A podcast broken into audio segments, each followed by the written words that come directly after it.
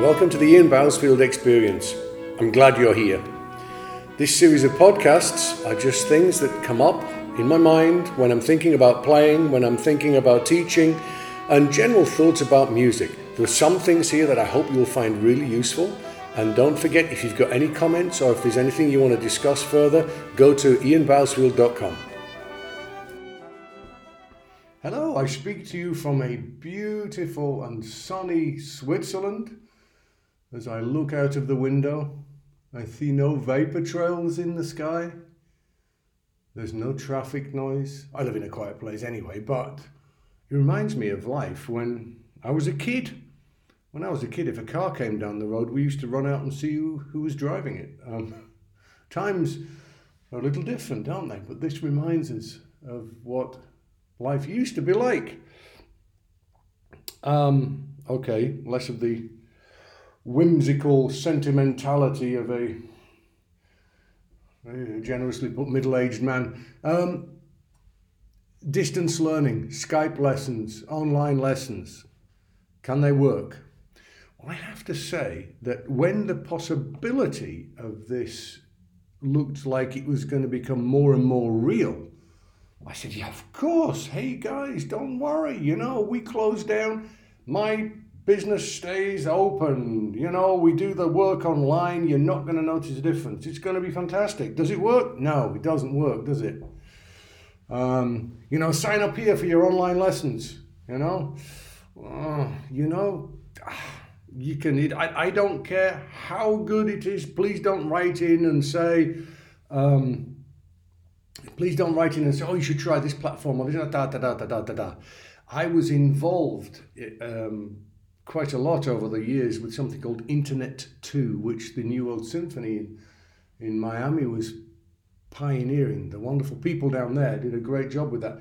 And that's about as good as it gets. But you need cables as thick as your arm coming into your recording studio um, on your end and also on the receiver's end as well, so you know, for it to work. We don't have that. Um, now, you can hear if someone hits a note, you can hear largely if it's in tune. You can kind of tell whether um, it's in time and the rhythm's right, but you have to ask the people to repeat it because you're not sure whether there was a, a lag in the internet speed or whatever. So it's not um, totally satisfactory. But there are things out of this crisis that I personally feel I will be taking into my teaching in the future. This is not a podcaster say, we're doomed, this can never work. I'm saying this is how I'm finding it can work. Now, with, with my class, what I'm doing, um, oh, and by the way, uh, just for your information, even before this, if anyone contacted me and said, could I have a Skype lesson? Um, the answer was no. If I don't know or didn't know who they, they were and didn't know they're playing extremely well. Um, for several reasons. One of which is I compartmentalize my life into, you know, home life, family, teaching, playing and conducting, um, and instrument design as well, and podcasts. So, so my uh, my teaching compartment is usually extremely full, and I have to be very careful to limit the amount of teaching that I do. And, and by the way, I do do quite a bit. But it's to very carefully selected people where I feel I can really make a difference, where I really feel I can help them. That's the main, that's the only reason to teach anyone, if you think you can help. Um, and so that's the one reason I don't like to overdo my my uh, teaching. Otherwise, I, f- I find I, I you know I just don't teach very well. Um, that's the one reason. The other reason is online. When I hear someone, when I hear one of my students who's playing I know extremely well and whose personality I know really, really well, I can fill the gaps in. I can fill the spaces in between the words. I can work out what the look on the face means. I can um, I can hear in what their sound is like. I can fill the gaps in. And if I don't know the person's playing, that's impossible. So it means I can't really help them. Um, so, what are the positives of this? how can we make this work? Well, let me tell you what what I'm doing with with my class. Um, I meet in inverted commas. I meet my students twice a week, and um, that so face to face time online is um, reducing and will continue to reduce. The first week oh, I struggled to kind of like 50 minutes with each one, and I was utterly exhausted after after three hours because it's all kind of one way instruction, and that's not the way that I think is effective teaching. Teaching is really an interaction, and with this barrier between us, it's so difficult to set that interaction up. So I meet with them, you know, online twice a week and see how they're going. Some of my students are in isolation in a foreign country um, with no one around to talk to. Um, and it's it's emotionally difficult for them. So poor buggers, they, they get to talk to me a couple of times a week. It must be desperate. But I try and sort of empathize and tell them what I'm doing. And I mean, I'm very fortunate where I live in that I walk straight out of my door into I can see the Jura Mountains to the front and there's the Alps at the back and I walk straight out into something called the Gurbetal. So you can either run straight out, get on your bike straight out, or go for a walk straight out, and um, it's absolutely spectacular. I'm very, very fortunate. And at the moment in Switzerland, we are not forbidden from going out into nature. I think uh, telling Swiss people they can't go for walks in the mountains would be a bit like denying the French their baguette um, or the English their bacon sandwich. Um, it's going to be that would be a very, very, very, very last step measure, I think, to say you can't go out walking in the country. Um, and just on, on a slight aside, the Swiss people are taking this extremely seriously. There is no need. When the Swiss government says, Swiss people, please be careful, please take this responsibility responsibly, they do. So I'm very lucky I can go out, but some people are stuck in apartments that I have to bear in mind. I feel the weight of responsibility to my students and their well-being, you know, uh, the the whole time. And um, so I meet with them twice a week. How are you doing? What are you practicing? What's your daily regime? You know, don't let this be an opportunity to let things drop. We keep needing to work because let's not f- forget, it's the human disposition to strive the thought of reward without having worked for it is horrific. It's meaningless. We evolve to what we have become now um, by striving, by working. And if you stop, there's only one way, and that's backwards. Not you can't continue to move forwards. We have to, as human beings, strive. It's the human disposition to get up and work. So how do we maintain that? What do we do? You know, like, what's your daily schedule? You know, there was I was reminded of a, a wonderful story the other day of, a, of an artist who was asked, you know, what, what, how do you find your inspiration? What is, what is, what inspires you to get out of bed and, and, and, and do the create this art? And she said, um, yeah, I keep hearing about this thing, this inspiration. Um, yeah, you know, I've, I've never really understood that. I just get out of bed and work. and I'm kind of a little bit like that as well. And this we are tested. This is a challenge of students right now. We are tested because without the input of the students, it's very difficult to move forwards. You know, the teaching as a service industry is kind of on hold a little bit now and I'm I'm really loving the in the direct input that my students have to put into their education and some of them are absolutely knocking it out of the park. I'm so impressed with what they're doing. So we meet twice a week. What are you practicing? What are you working on? How are you feeling? You know, are you arguing with your mom yet? you know, all of this kind of thing. That, what are you working on? Let's look. Okay, practice this, do this, da da da. I'm having trouble with this technical issue, this one. Okay, think about this. And but that is actually becoming the smallest and least important part of the interaction that we have. What my students can do is they can record to a pretty decent quality. Most people have, you know, a decent microphone or, you know, even even on an iPhone, you know, or even on a computer.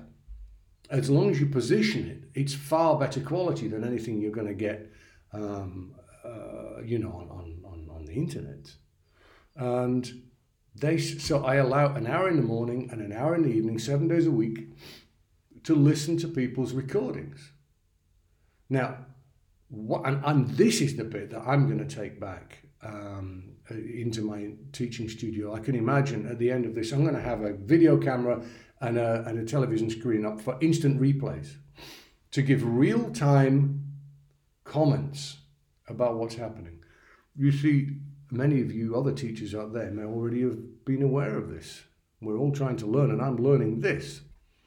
And that is that um, when a student plays something in a lesson, in a normal lesson, they're so busy operating the machinery that they can't really be aware of what they're doing. It's so much hands on trying to man the uh, equipment that, that they're not aware of everything that's happening. Now, what's happening now is they're sending me these recordings and I'm giving real time, I, I play the recording in the background and I'm giving real time comments and advice over the top of what they're doing.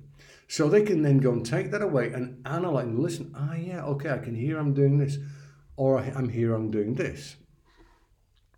Now, what um, I'd like you to do now is to listen to a couple of examples of this. Um, one is, and I did this quite independently. What I try to do is I say to some students, okay, I want you to record it, and then I want you to give me your observations over the top of the recording of your playing. I will do the same, and then let's look and see how close we are. So you can hear, quite clearly here my student.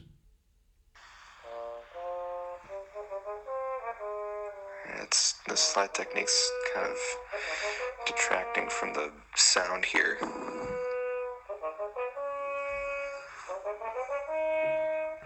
There's some like weird noise in the middle of the sound.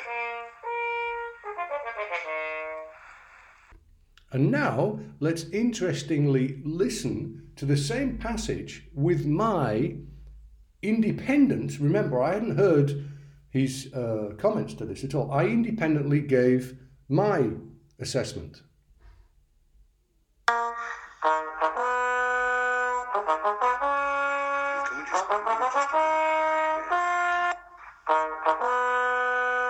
we just did you hear what happened at the end of that C flat. There's something physically happening. You're not staying up and on you're cutting it off. Listen.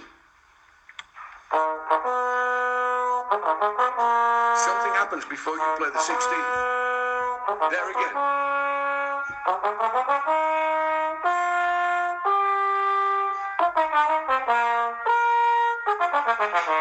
Very good, well done. Very, very good indeed. So there we have a great example of the student identifying, he said something happens in the middle of the note. And he went on to say that more and more throughout the recording of the David. And this is a, a first class student, as you can hear. Um, even with even with the poor sound recording um, quality, and independently, I heard that as well and gave the technical input. Even something as simple as just to keep saying ah, ah to the end of the note. Um, and that's how you can really quickly troubleshoot. And this is a part of um, the uh, distance learning that I'm finding absolutely fantastic. And it's not just with this student, but several students are saying, I'm getting better so much faster because I work on this theory that the more they give, the more they get back. And I have students sending me three or four recordings a day, and they're getting three or four sets of feedback like that per day. And I am also seeing this really, I must say, faster than usual improvement, really, really quickly fixing things. So, anyway, that's the real big advantage I'm seeing of this. But it relies, it, we're, what we're talking about here is that the teaching goes on to a permanent accompaniment of a student through their daily practice routines. Um, the third part of the um, of the uh, online coaching that I'm doing is, um, I'll be honest, there was a guy on Facebook called Zach Kramer, who I don't know at all, but you know, you get challenged to do these uh, listening lists, you know, like your top 10 albums or whatever. Well, this guy just keeps putting them out there. And I don't know who he is. I've written to him and said, don't know who you are, but you you get it right. You know, he's putting some fantastic recordings up. So I took a lot of the recordings that he had recommended and then added some of my own, and I'll continue so to do. And we have a, now, my class have a 48 album recording list. Historical, some of them going back to you know, Heldenleben, 1927, New York Philharmonic. 1954, um, Death and Transfiguration, George Szell Cleveland. You know, 1960s, Philadelphia, Rachmaninoff 2, Ormandy. Oh my goodness me, what a recording. Um, and so on and so on. And just on that subject, by the way, something occurred to me. Um, you know, when we talk about the great orchestras of the world, and this is now, please don't don't shoot me for having an opinion. I love music, and you know, if I were to put my top ten um, albums of all time, I, I, bet you at least half of them would be of American orchestras, but you most of the recordings before 1970. It strikes me going back over these recordings that Rachmaninoff 2 with Ormandy. Oh, it's about the closest recording I've ever heard where it sounds. If you want to know what it sounds like to sit in the middle of a great orchestra, get your headphones on and listen to that. The recording quality is just so real, even on a bloody YouTube version of it. Um, and it's this sound and this style that, you know, Berlin Philharmonic, Vienna Philharmonic, Philadelphia, Chicago, Cleveland, are they on the same level? Yes. On the basis of those recordings, stylistically, musically, technically, they stand shoulder to shoulder with anything that Berlin or Vienna would do now. Um, unfortunately, I no longer feel that's the case. And I am not saying that to criticize anyone. It's a statement of fact, in my opinion. bit ambiguous, isn't it? Um, I wish it were not the case. You know, things have become very homogenized. Everything's very similar. And I don't see much these days breaking that, you know, the critics' top four of, you know, Berlin, Vienna, Vienna, Berlin, whatever, those two to start with. And then they usually put Concertgebouw and London Symphony in there. And I guess that's kind of how it was. People ask me, you know, they say, Do you miss playing in orchestras? And oh, what I wouldn't give to travel back in time and play Rachmaninoff 2 with, with Ormandy in the Philadelphia back then. I don't know whether I'd like to go back in time and listen to George Szell or sit in an orchestra and play Death and Transfiguration with George Szell because he was a bastard, but I think they were all terrified. Um, so I don't know whether I'd be too grateful of the opportunity to do that. Um, but anyway, I digress. So there's this massive listening list, and I instruct my students to listen um, for two ways. We train, firstly, we train the subconscious, and then we very directly train the conscious. So Training the subconscious is you sit down, you put the headphones on, or you listen to it the best quality you can. You have silence, it's still. You're at peace. And you listen without comment, without judgment. You don't decide whether you like something, whether you don't like something. You listen to it. And unbeknown to you, or perhaps you're aware of it, your subconscious is working like crazy, digesting like a taking in like a sponge everything that it hears. And we, you know, when you have a trusted listening list like this, where someone who you trust has curated it for you, um, you know, you can just sit back and just let it wash over you. And your subconscious is doing the work. You're training your fantasy, you're training your subconscious. When, and when you play the trombone, that autopilot that you're training by doing that will transfer musically into what you're doing. Because let's not forget, when we play a musical um, instrument, it is the realization of our fantasy. It's not an external operating of a piece of machinery.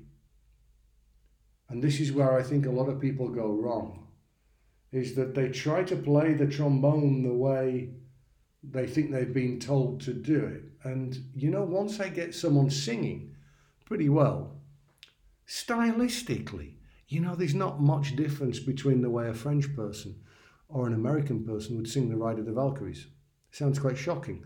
But we have the voice is the window into the fantasy, into the into the imagination. Try to create what you have in your head. That's how we play, basically, isn't it? Try to make that become real. And we are training that. It's like having your emotion, your expressive archive. You're adding more books to your library every time you listen to something great. So that's the first way you listen. The second way that we listen is to directly train the conscious. And um, I'll use very clearly, I've, I've made it compulsory for all of my students to listen to at least Philip Jones Brass, at least five Philip Jones Brass Ensemble albums. Um, because for me, it's still the highest integrity brass ensemble playing I've ever heard. That's different to saying whether it's my favourite brass ensemble. Um, I kind of like Mnozil brass myself, but it's a different it's a different thing, isn't it? Um, but Philip Jones Brass Ensemble, the integrity of articulation, sound, musicality, integrity, integrity. So if we look at that and focus in on the, the trombone playing, you know, on most of them, you know, the great John Iveson, um, you know, and there I I really want my students to to to turn back to being that two and a half year old kid. You know, the kid learns to say mama, papa, and then why. Let's go for a walk. Why? Well, we're going for a walk. Why? Well, it's a beautiful day. Why? Because the sun's shining. Why? Get your coat on, we're going out. You know, it's like, and we all, I encourage my students, I encourage you, all of you, do you like the sound? Yes. Why? It's soft. What do you mean soft? Well, the texture. Well, what is the texture? Uh, well, it, it's kind of like, like velvety, you know. Really? What colour? Uh, uh, turquoise. You know, dark or, or light turquoise. Uh, you see what I mean? You're going, what is it that you like about it? What is it that you could take into your playing? Can you do that on your instrument? Can you make that sound? Can you play with that articulation? Can you play with that legato? Can you play with that sound concept? Can you play with that phrasing? And uh, good Lord, there's a helicopter coming by. Wow, that's unusual. Um, and so that's a very clear, obvious way in. When you listen to the Alpine Symphony, Los Angeles Philharmonic with Zubin Mehta, where does it take you? What does it do to you? What feeling do you get? When you listen to George Szell Cleveland, Mozart 40, can you feel the tension between the orchestra and the conductor? What does it do? What emotions does it bring out in you? How, what does it make you feel? And um, then how can you apply that next time you play something? So those are the three um, clearly defined aspects, the pillars of my teaching right now. And you can probably tell I'm loving it. I went through a couple of days of thinking, ah, oh, this can't work, to now thinking, this is brilliant. Um, if we kind of mix up the one to one, really seeing each other in person in the future, mixed in with this, I think this is really the way to go. So, when people ask you on social media, what benefits do you see from um, what we're experiencing at the moment?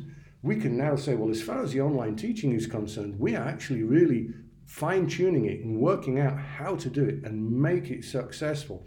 Have fun out there. And remember, it is the human disposition to get out of bed in the morning and be motivated and to be and to work. And what I love about this is I'm seeing my students stand up and say, I'm going in this direction with my playing, with my career, and this system is really helping. So there you go. I hope you enjoyed that. If there are any issues that you found particularly interesting, don't forget to contact me and always go to uh, ianbousfield.com for lots more interesting stuff.